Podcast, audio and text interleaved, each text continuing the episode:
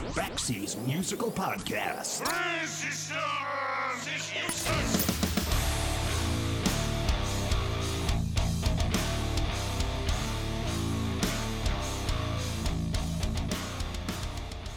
Back in the day, and by that I mean high school, I had an unnatural obsession with the band Yes.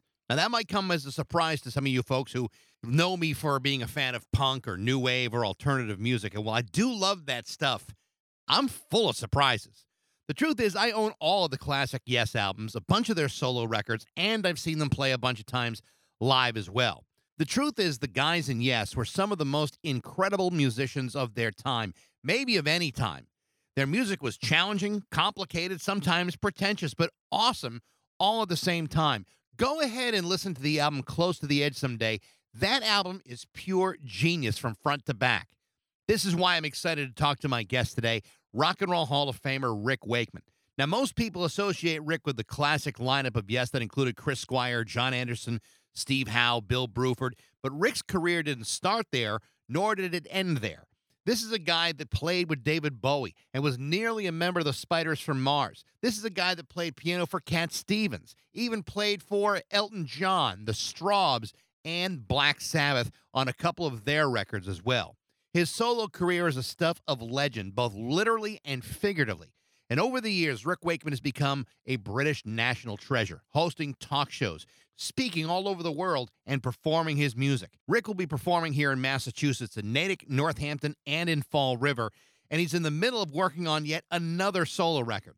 It's a real pleasure to talk to arguably one of the greatest keyboard players in rock history. This is my conversation with Rick Wakeman on Backseas Musical Podcast.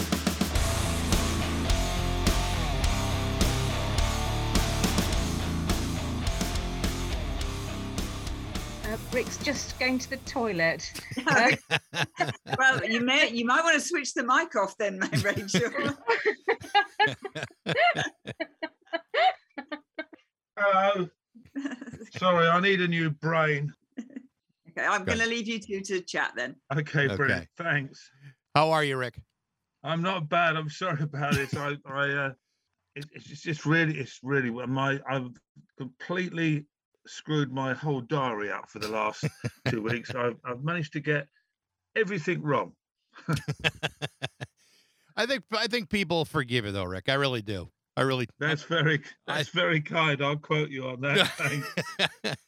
So I'm uh, I'm looking forward to this. I actually have a, a, a couple of tickets for the uh, the shows the show that you're doing at the Narrows and Fall River on the 19th, and I know you're coming to uh, Northampton, Massachusetts on the 15th. And I can't tell you what I'm more excited about. I don't know if I'm if I'm more excited about the music or listening to the stories from the grumpier old rock star. Can't tell which one I'm more excited about. Well, they they they're sort of intertwined. I mean, um, I mean the stories are are, are- all very pertinent and relative in a strange way to uh to to the music and the things that things that I do. Funny enough, by um, my mother-in-law uh, uh, a few days ago, she said, "How how come you've got so many stories?" and I said, "Well, actually, I said I've never really thought about it, but I said I've, I've been doing of, playing live uh, in in bands uh, for over 50 years for like 53 years 52 53 years uh, and i said and somebody once said to me nothing normal ever happens to you and i, I was thinking to myself well you, you're only got to have two strange things happen or weird stories in one year and i said suddenly i've i've got a 106 stories to tell uh, and it, it is true so i never really sort of run out and the funny thing is when i go to places it, it's so often I'll meet somebody before in the in the street in the town or whatever, uh, and they'll say, "Hey, we saw you uh, eight years ago here or fifteen years ago here. Do you remember such and such happened?" And I'll go, "I forgot all about that." and and you could, you suddenly find that when you go down to the show, you can you can throw it in because the story comes back to you as to what what happened. you know, it, it's funny. I, I had read the uh, the first version of the Grumpy Old Rock Star book when it came out, 2008, 2009, and I just started reading it again to, to get ready for the for the interview. And I and there are some stories that are just so laugh out loud ridiculous. And it's, I think I think you even said it in in, in your uh, introduction of the book that you're like the walking embodiment of Spinal Tap. Like there's so many ridiculous stories in the book, and then you know I, I haven't had a chance to read the second one, and I'm I'm like having read the first one a second time, like I I have got to get I have got to get book number two. The further adventures um, is actually more ridiculous than the first one. uh, I, will tell you one thing actually that interesting about the books. When I was asked to do them, you know, I said, look, I don't want to do like a, a, normal biography of just, oh, I was born on this day and I did that, I did that. And he said, well, how do you want to do it? And I and I said, well, the best autobiography of sorts that I uh, ever read was uh, David Niven's Bring on the Empty Horses. And I said, what was clever about that was it just started, and a lot of the story was about other people and the other people, how it had affected him. And he'd finished one story, and that would automatically have reminded him of another one to go into. And that's what, and I said, I, if I could do it like that, um, where it was not in any sort of chronological order, I think I can probably come up with with, with something that, that that will work. Uh, and they were very good. They went, okay, go on, off you go. So that's what we did. I mean, I, I, I have read it in recent years. Both of the books, uh, the uh, uh, Grumpy Old Rockstar and the Further Adventures of a Grumpy Old Rockstar, and it's interesting because even some of those I've got, oh, I remember that, and I remember other things that were linked to it. So it's really quite weird. So I've decided I'm going to do a third one next year. Oh, good. Uh, good. Yeah. Uh, and even more ridiculous adventures of a grumpy old rock star.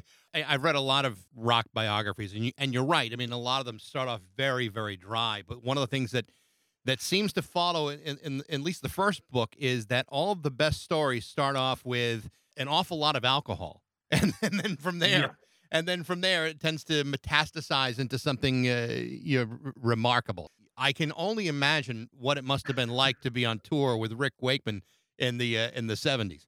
Well, I, will tell you a little story. I, I, don't think it's in any of the books actually. Um, we were so known, my band, the English Rock Ensemble, as being a heavy drinking band. Uh, I mean, we had a guy, our, our sadly no longer with us, our tour manager, uh, Funky Fat Fred. And Funky Fat Fred was um, he was the worst tour manager ever. I mean, he was absolutely useless. Uh, he was so useless that other bands wanted him. ACDC wanted him. I mean, he would do things like uh, we were meant to fly from London Heathrow Airport, and he would take us all to Gatwick Airport. We'd be at the wrong airport. Uh, we were going to Belgium one day, and he booked us to Bolivia. Uh, all sorts of things Fred did, which were he was just hilarious. Wrong hotels, but he was just wonderful. We love Fred. One of Fred's major jobs was to get everybody up in the morning to get ready to go. But Fred, we gave him what was lovingly known as the Golden Blanket Award because he couldn't get up, he couldn't wake up.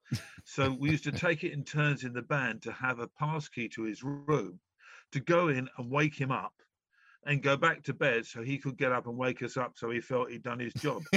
uh, that was that was that was typical Fred. Uh, but there, there, there are so many stories that uh, oh just really it just I, I mean I, I, I, should I should tell. I mean I'd forgotten all about Funky Fat Fred. Sadly, no longer with us, but a lot of the guys. But you're right about the drinking thing. One of Fred's jobs was uh, in, in the on the on the UK tour was while we were playing to go and find a, a, a pub that would stay open. Uh, because of course we had licensing laws back then and they all shut at half past 10 11 o'clock and we didn't come off stage till 11 so it was fred's job to go around and find a pub uh, that would would stay open lock the doors and, uh, and leave us in there. Uh, it was i mean it was just a very funny thing. And we had in, in many years later uh, after sadly we lost lost fred uh, the the management, which is still the same management now uh, of mine, um, used to send out tour managers in rota because they could only do about three weeks uh, before they needed either medical treatment or come home for a holiday. Uh, and we we did oh, we did terrible things to some of those tour managers. There was one guy uh, whose name will be I won't mention because he, he's about to find out. Um, he he was very straight, and we weren't hardly drunk. In fact, he didn't drink really. And it was it was the end of his tenure of three weeks out with us. This was in Europe, and he was due to fly home and he made the fatal mistake of it. Yeah, he was flying home and he brought his suitcase to the to the to the show so he could go straight off to the airport afterwards. What a mistake! Uh, while he was there, I mean the the, the I mean we were very adept at it. We would uh, sort of like lift the suitcase up, gauge the weight, then empty it of all his clothes, and then we put two big bricks, breeze block bricks, wrapped in towels in the case, uh, so the the weight and everything felt the same. Uh, this was on a, I remember very well because it was on a Friday, uh, and the following Monday he was due to come back, and he never arrived. And I got a phone call from Sandy, the secretary in Brian's office, who said, uh, "We said, where, you know, where, where is he?" And she said, "He's not coming. He's only just been let out of jail." And we went, "What do you mean he's let out of jail?" They said, "Well, he was arrested at, at Heathrow Airport. They opened his suitcase, found these two blocks of of, of bricks." And, and no clothes. So uh, while this is early days, this is back in the in the early 70s. So they took them away for forensic testing and locked him up over the weekend. Uh, and I don't think he ever forgave me to, to this this day. But there were so many so many things like that that we did. And you're right, they were all alcohol fueled, um, and it was. Uh, I mean, we were pretty good on stage. We were pretty good boys, uh, except for one show in Seattle, which is in one of the books. But the uh, but the rest of the time, the drinking was yeah, we'd have a few drinks on, on stage and a few drinks before. But we you can't play the stuff if you're if you're sort of drunk. so we save that save that to afterwards. I, I, would I would say that's probably true. I mean, you're. You, most of your music is not exactly easy, you know, love songs. Most of your music is pretty elaborate stuff that requires at least a little bit of either sobriety or, or concentration. Well, somebody once said to me, "You've got to be out your brain to write it, but you know, be, have be compos mentis to play it," and that's probably a probably a, a, not a bad analogy, really. I do want to uh, talk to you about that a little bit because you know I, I was always a very big Yes fan, and one of the things that I always stunned by is trying to imagine what it is like to learn a song that is 18 minutes long. I mean, you know, it it's one thing if you've been playing it for a while, but it's 18, like I'm thinking close to the edge, 18 minutes, or Heart of the Sunrise, 11 minutes. Learning that song and then having five guys know it well enough to play it in front of a, a ticket paying audience, that had to be an amazing amount of work to be that much in sync and know the song without screwing it up every night. I can't even remember my phone number half the time. you're, you know, you're, you're right. I, I'll tell you a strange thing. Um, I remember back in 2002 when I went back to the old classic lineup, as it used to be called, uh, to, to, to, which I stayed with for another three, four years. Uh, and one of the things we decided to do was close to the edge. And what I did before I went out to join the guys, I played the uh, the the track, the record. I had my rig set up, and I tried to play along with it. And however hard, I had no idea what was going on. and I thought, this is a nightmare. Uh, and then uh, my engin- engineer, a great guy, Eric, Eric Jordan, said to me, don't even think about it. He said, when you're out there and you're and, and rehearsals start and you're playing with the guys, it will all come back because it's the links between all of you of what happens. That's what. And I got out there, and he was spot on right because as soon as we started playing, you know, Steve would do something, and you automatically uh, your hands went to what was meant went meant. I mean, I didn't get it hundred percent right, but it was uh, initially. But it only took about three goes. Suddenly, everybody knew exactly what we're doing, and also different for them because they hadn't played with me for a few years. So right. uh, it was uh, getting used to the things that I do. That's really what it is. It's the association between um, musicians, and that's one of the things that made as yes great in in many ways because there was. Uh, for five totally different characters, I suppose you could say, right. in every possible way.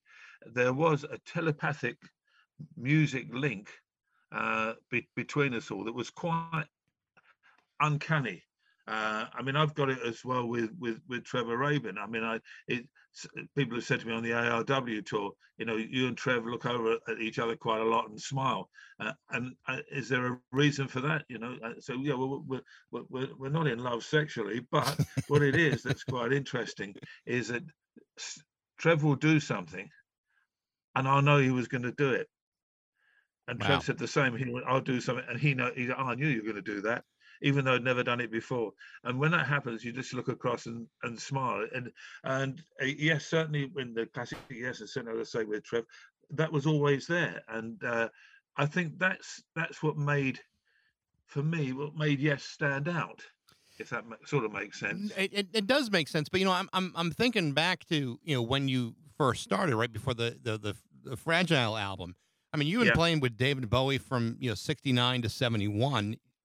Theoretically, Yeah. you could have played with any band that you wanted. I mean, you were you at that point you were pretty highly touted as you know one of the best keyboard players in the world, if not the best in the in the world, and you chose to join them. And it, it you know what was it about those guys that you said, oh yeah, I think I think these are the the guys I want to play with. Well, the interesting there's an interesting thing really. Uh, I was with a band called Strawbs, which I loved. I mean, I we're still all great friends now. Dave Cousins and I are still good mates, and we supported Yes in 1970, and I think it was at Hull, a place called Hull, which is on the northeast coast of of, of the UK, and we were supporting them. And yes, we're just starting to to, people were starting to take note of them. Um, they uh, as as being a shall we say a, a band of interest. I'd read a I'd read a few articles about and things, uh, and I, I liked what I'd read from uh, from the guys, and and I thought, well, I want to have I want to have a look at this band, and it was quite interesting. We played our set, uh, and then Yes came on on stage, and I sat there. And the thing that first of all, one of the first things you do is, because certainly back in 1970 was you looked at what equipment there was on stage. You looked to see what people use. Every bass player, all the great bass players were, using uh, Fender jazz basses uh, and had big Marshall stacks. The guitarists all had uh, Stratocasters or Telecasters and big Marshall stacks, and and the drummers all had um, oh, various different kits, admittedly, but they all had enormous kits. Uh, the singer was always six foot three with black greasy hair and had a tenor voice. Uh, that's what that's what it was. But and yes, walked. And what was interesting was the guitar setup was two little Fender twin amps that were mic'd up. And I thought this is and and on a guitar stand was was a semi semi acoustic uh, Gibson. Right. I thought this is all weird. And, and the, the, the the the bass setup was a pair of Sunn uh, cabinets and amps, and I never even heard of them. And uh, the uh, uh, it was just weird. And then uh, Chris came on and plugged his bass in. And what was interesting was I'd never heard a bass sound where basically all the treble dial was turned up full, all the bass dial was turned up full, and all the middle was turned off. so you had this great sound which Chris made his own. Uh, I'm still convinced it was because his the, the, the the the the middle dial didn't work, but that's by the by. It, it it was a fantastic sound. Uh, Steve made such amazing sounds through these these these Fender twins, which was great. And then the singer walks on. Now most he's as I say, six foot six foot two, black hair or greasy hair and and tenor. And on came this little diminutive chap who uh, like a pixie and had this wonderful alto voice. Uh, Bill Bruford mic'd his drum kit up. Now that was unheard of in the UK back then. Right. He, he and uh, and had these great sounds on the drums. It was just astonishing. Uh, probably the most standard there was was Tony Kaye, good mate, and Tony played great rock organ and things. And it it was he was probably the only part that you could say, oh, that's standard, you know, for a for a rock band. And I sat back and heard what they did and the arrangements and things. I thought this these these guys are really good. I really really like this, and it was interesting because uh, I'd said in an article shortly afterwards that I really felt that keyboards were going to develop tremendously. That was the next thing to develop in, in, in musical terms, and that it would they could become certainly in a progressive rock band the the orchestral section of the of the band. Of so, uh, and that's what I felt that uh, that that was a role that I would like to play if the if ever, ever the opportunity came up. And I got a call from from Chris. They went on tour uh, with uh, Iron Butterfly, I think it was in America. Uh, came home and uh, Chris called me at two o'clock in the morning. it was very kind of him, and said, "Look, we, we want to go down this orchestral route, orchestral rock route, and uh, we've read some of your articles. Would, you con- consider? Would you like to come and, and talk to us and and see what you feel about it?" And that's really how that started. They were not the uh, a, a big band in the UK at the time. I mean, I got asked to join with David Bowie's Spiders. They was just forming at the same time. David was huge in the in the UK, but yes, yes, had that something that I thought, you know, I I've got something I felt I could offer to the band, uh, and I felt that they had stuff to offer me. So music's all about give and take in a band. So I, I just felt that this was the uh, the the right move, and uh, I, I've been in and out of the band so many times now, and it's it's great because you know there's there's uh, I think I, I think I sh- there, should be a song really to to cover myself and, and yes, which is uh, how can I miss you if I never go away. and uh, and uh, and that about about sums it up really. And you've maintained like a solid friendship with Jon Anderson the entire time. I mean, you've you, you play with him and Trevor Rabin, and and and and that did very very well. But you know, I look at your your solo career, and, and then I you know did a little bit of research about you know, about the solo albums of of Yes members. To the best of Yeah. my knowledge, those three records, and and you know the the Six Wives, Journey to the Center of the Earth, and and uh, Myths and Legends. I mean, if I'm not mistaken, I think they those sold more copies than all those other solo records did combined. So obviously, when you're performing this music and then you're you're performing it with these elaborate stage shows, you know, it, it's it's funny because you know a, a lot of people will say, well, you know, Rick Wake, Wakeman was you know performing in a pretentious way, but when I'm reading your book and and explaining and you're explaining what you're doing, you know, there's a part of me saying he's just trying to see how far he can, how much he can get away with, and you were There's- and they were giving it to you. there's an element of truth in that. I mean, I often say, I mean, believe it or not, I do take I take the music very seriously, but I don't take myself seriously. Yeah, You know, that, that that's the that's I suppose why it, it it works. I always believe when I was at the at the Royal College that one of the things that I, I found difficult to, to cope with in the 60s was there were so many different genres of music, but none of them ever combined. Uh, uh, the, the, the the classical people hated the the the rock people. The the uh, pop music people hated the hard rock people. Uh, the jazz people um, they didn't they didn't like anybody, and the and the folk people were out on their own. And, and I thought this is ridiculous. You know, there should be a way. Music music is all about fusion. So you can certainly you can combine the best areas of each one of those and put them in and make them work. And that's why I, I did. I was asked to play with the London Symphony Orchestra, who were doing a version of Tommy. This was back in what, 19, 1970, 71. They were Mhm. doing a version of Tommy, and uh, I, I- was asked if I, I would I would play uh, the, the keyboard parts with uh, with them at the live concert at the Rainbow, and I said I'd love to because I'm a huge um, uh, Who freak, and John Entwistle was one of my very very best friends, and also I just like the idea uh, the arrangements that were done for that uh, uh, version of Tommy were just sensational, absolutely brilliant.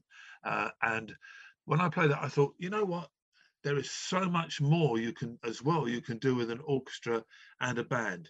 You know, and one of the things that I remember going home and thinking, I don't, if I write some music and I want to use an, an orchestra, I don't want to have it as what I call an orchestral accompaniment. I don't want to, here's the music and uh, and some guy or whatever to, oh, here's a string part that goes with it. I want the band to be part of the orchestra and the orchestra to be part of the band right. not separate entities joined together. And that's been my ethos all the way through. Journey was the first thing where I tried it. Uh, I think um, in King Arthur, I got it m- much closer to, to it exactly as I felt it, it should be. And by the time I got to return to the center of the earth, I felt I know how to do this now. But it was, uh, yeah, I mean, I.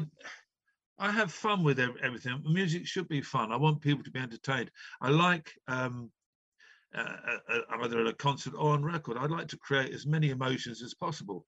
You know, I don't think there's anything wrong with people shedding a tear at a concert or laughing out loud for for whatever reason. As I say, I, I don't take myself seriously, but every note I play, uh, it's it's it's there for a reason.